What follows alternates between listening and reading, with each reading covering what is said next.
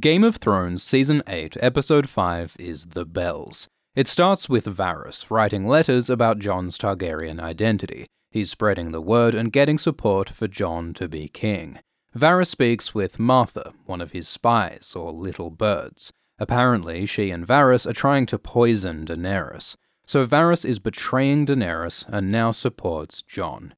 Varys tells Jon that he would be a good king, which might not be true. Jon is good at leading and fighting, but he has no experience with southern politics, with council meetings and plots and intrigue. Jon is a lot like his uncle Ned, an honourable, honest Northman, and Ned only lasted a season in the capital before he was outplayed and killed. Jon only lasted as commander of the Night's Watch for a season before he was killed. Meanwhile, Daenerys has been learning to rule for eight seasons, so why is Varys so sure that Jon would be a better ruler? Varys says every time a Targaryen is born, the gods toss a coin and the world holds its breath. It's a common saying, because while some Targaryen kings have been wise and good, others have been violent and cruel, like Daenerys' father, the Mad King. Varys is worried that Dany might snap and burn King's Landing. As it turns out, he's totally right, but up until now, Dany's been very reasonable in her conquest of Westeros. She tried all of Tyrion's stupid plans to end the war peacefully, and she came north to save the world from White Walkers when she could have just taken the throne. She's doing all the right things, so why is Varys so certain she's nuts that he wants to poison her? Varys had once supported Viserys Targaryen, but Daenerys is too crazy for him? In the books, Varys has totally different motivations that make a lot more sense. Go watch that video. But in the show, he supports Jon over Daenerys. Jon says he's loyal to Dany and that she's his queen. But Varys says men decide where power resides. This refers to Varys' riddle in Season 2. The idea is that kings and priests and money only have power if people believe they have power. Jon sees power in Daenerys, but he could choose to see power in himself.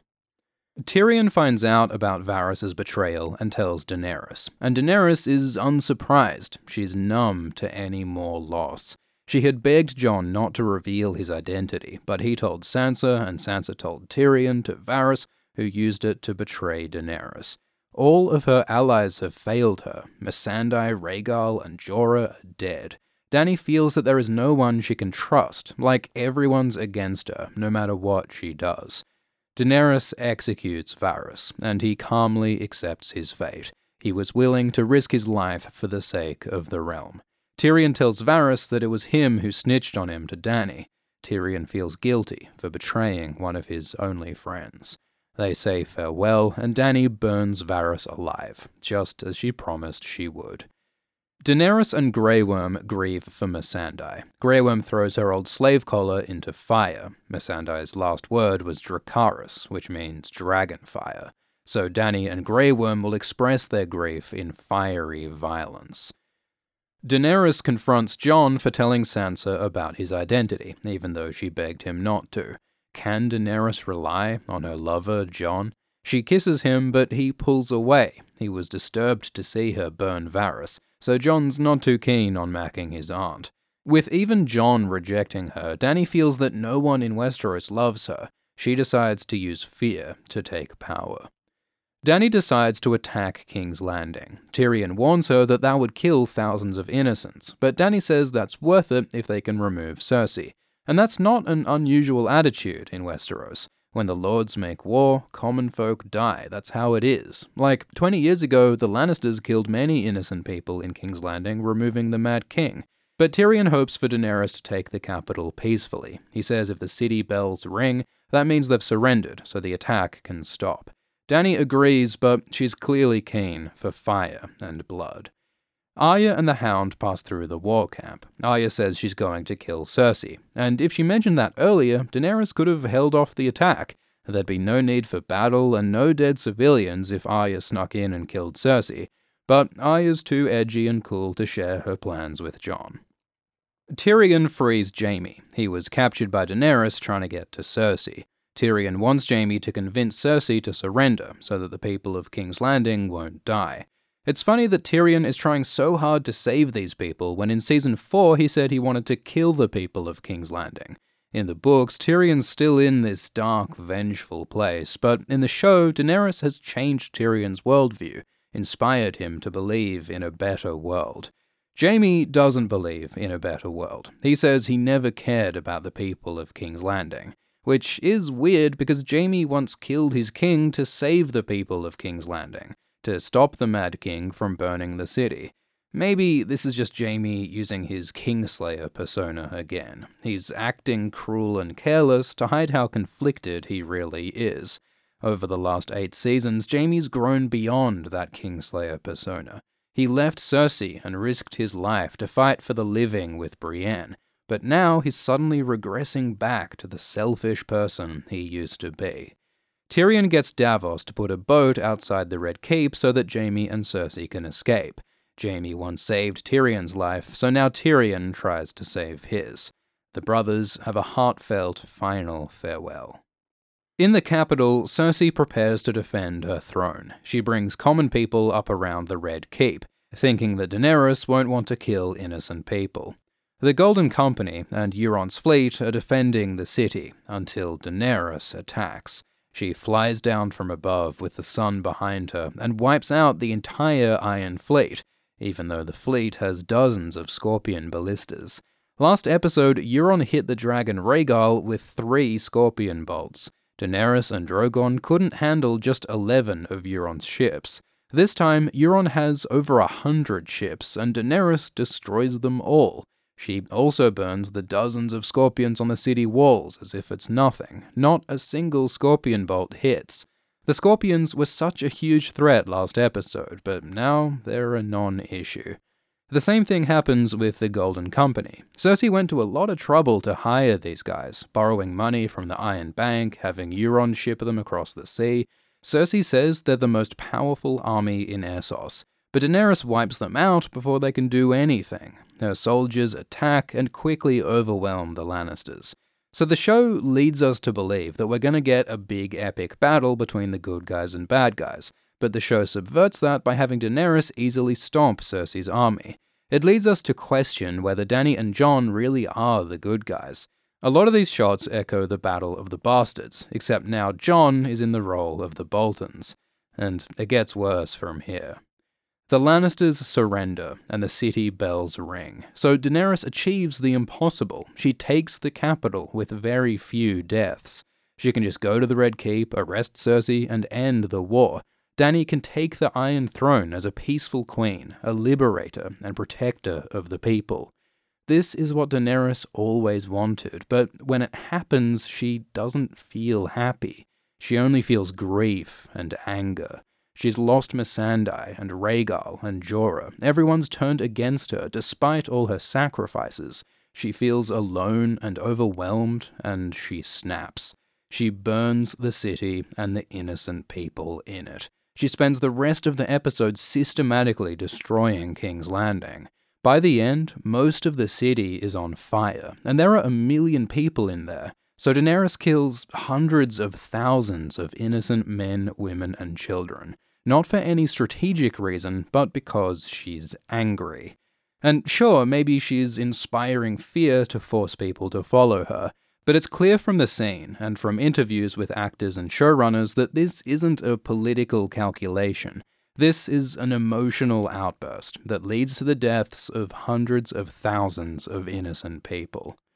This is more death and destruction than anyone has ever caused in Game of Thrones.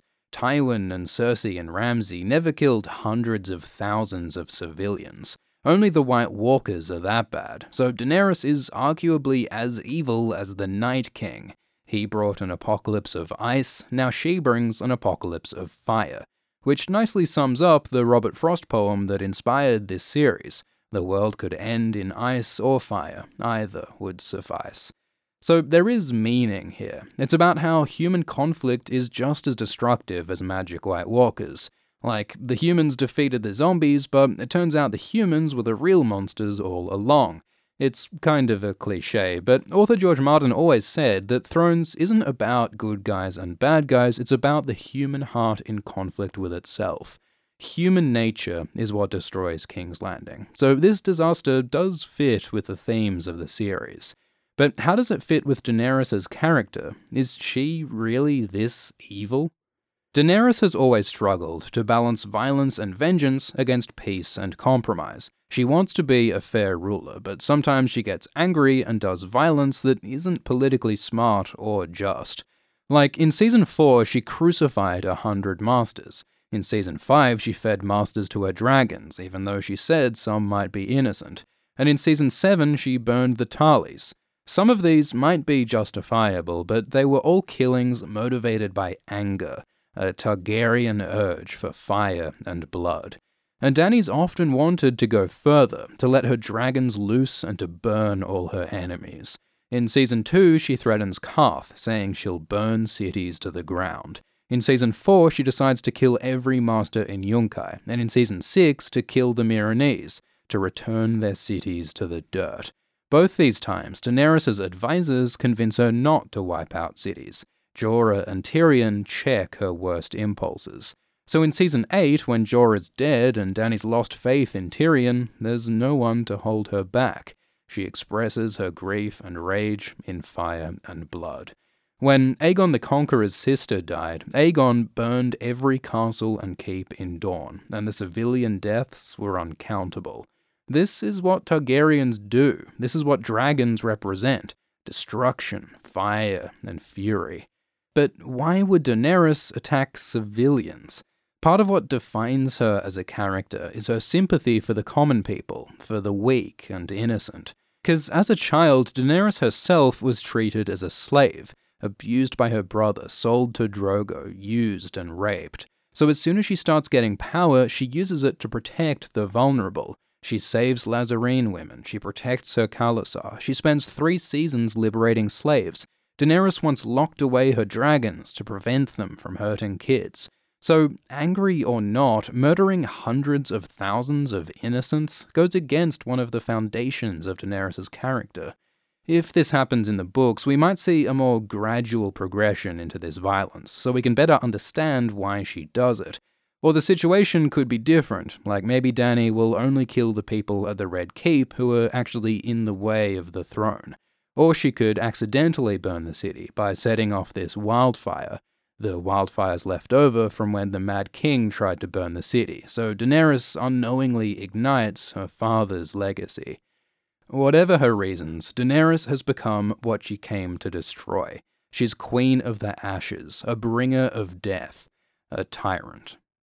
Grey Worm sparks violence on the ground, attacking the Lannisters who'd surrendered to avenge the death of Missandei and the Stark soldiers join in. They have reason to hate the Lannisters. Lannisters killed their beloved Ned and their king Robb, and gave the North to the brutal Boltons. Thousands of Northmen died in wars against the Lannisters, so now they get revenge. It's a bit like in the books when Northmen march against the Boltons, and a Northman called Big Bucket Wull says, Let me bathe in Bolton blood before I die. There's a tradition in the north for older Northmen to get themselves killed before winter, so their families have one less mouth to feed. Many of the Northmen who came south with Jon might not have planned to return, so it's no surprise that this becomes a bloodbath. Jon watches in horror as his men slaughter and rape civilians. In season 3, Jorah says there's a beast in every man, and it stirs when you put a sword in his hand. We like to think of the Northmen as good guys, but the story shows how even people with good intentions can become monsters in war. Arya and the Hound reach the keep, and the Hound tells her to turn back. Arya wants to kill Cersei and finish her death list, but the Hound tells her not to become like him. The Hound's been obsessed with revenge all his life, ever since his brother the Mountain burned his face, that anger and bitterness is why the hound is so lonely, cynical, and unhappy. If Arya kills Cersei, it'll only take her deeper into violence and alienation. The hound says if she stays here, she'll die. She could die literally from the castle collapsing, but she could also die metaphorically if her humanity is consumed by violence and hate, like how Meera said that Bran died.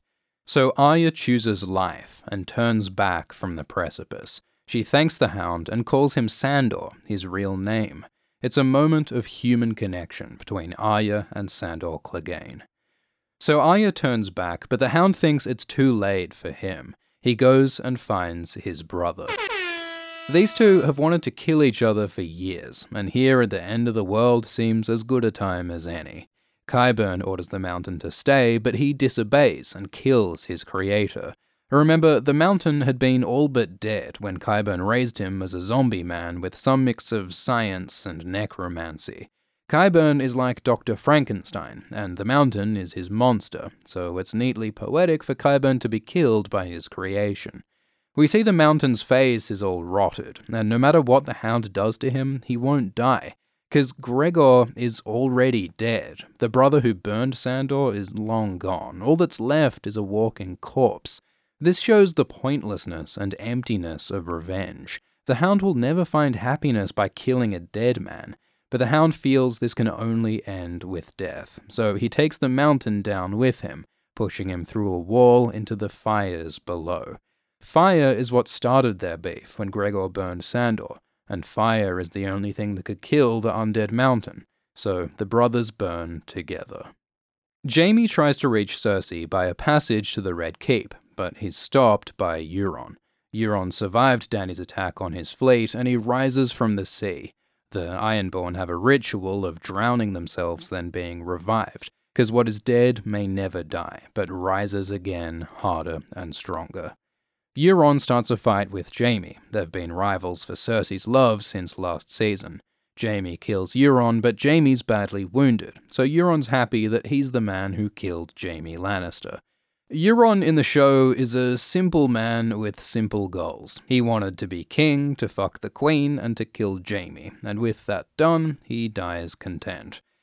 Jaime gets to Cersei, and the twins embrace as the world falls down around them. They try to escape, but their passage is blocked by rubble. Cersei had stayed defiant while Daenerys burned her city, but now she breaks down and cries for the life of her baby and herself, because deep down, Cersei's only human. Jaime tells her that she and him are the only things that matter in the world, just as they said in season 1.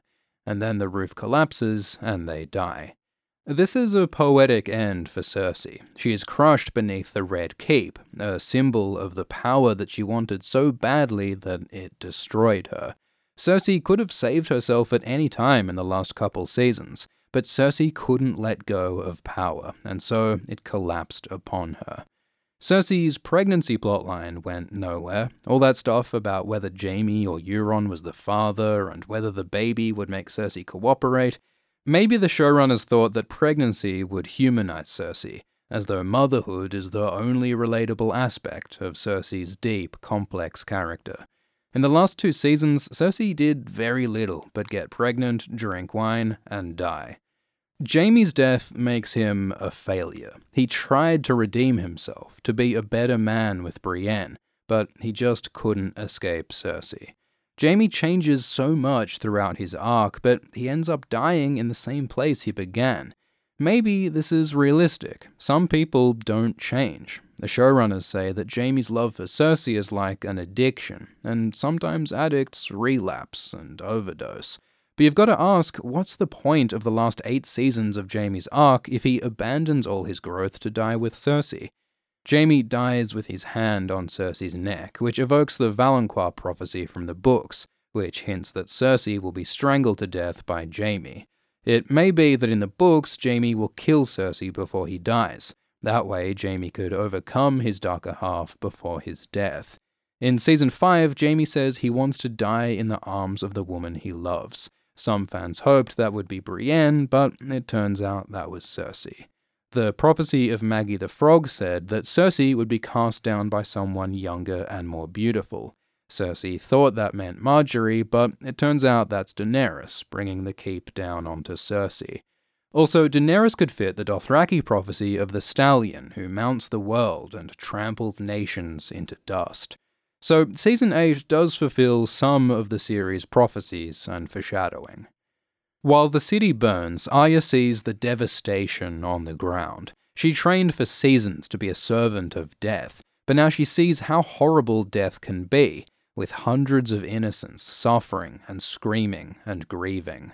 A common woman helps Arya, a moment of hope in the darkness. So Arya tries to save the woman and other civilians. They end up dying anyway, but the point is that Arya is trying to help people for once, instead of just killing.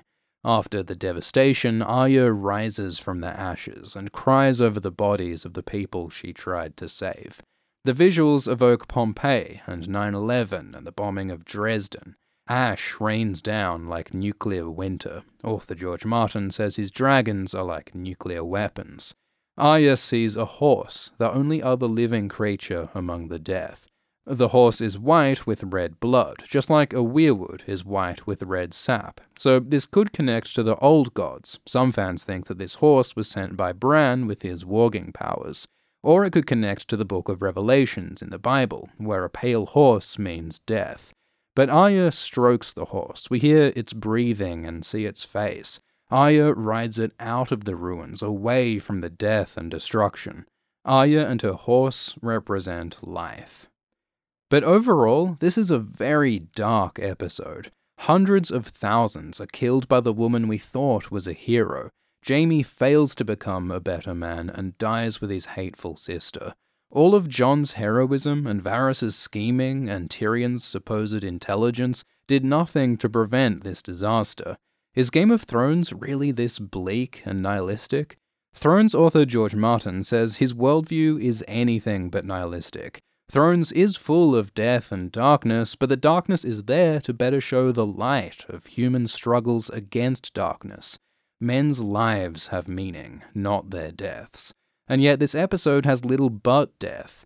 There's a sense of inevitability. Varys talks about Targaryen madness as though Daenerys was destined to repeat her father's sins. Jaime just accepts that he could never be better than the hateful man he was. The Hound basically commits suicide by mountain. It's as though all these characters' hopes and growth were for nothing.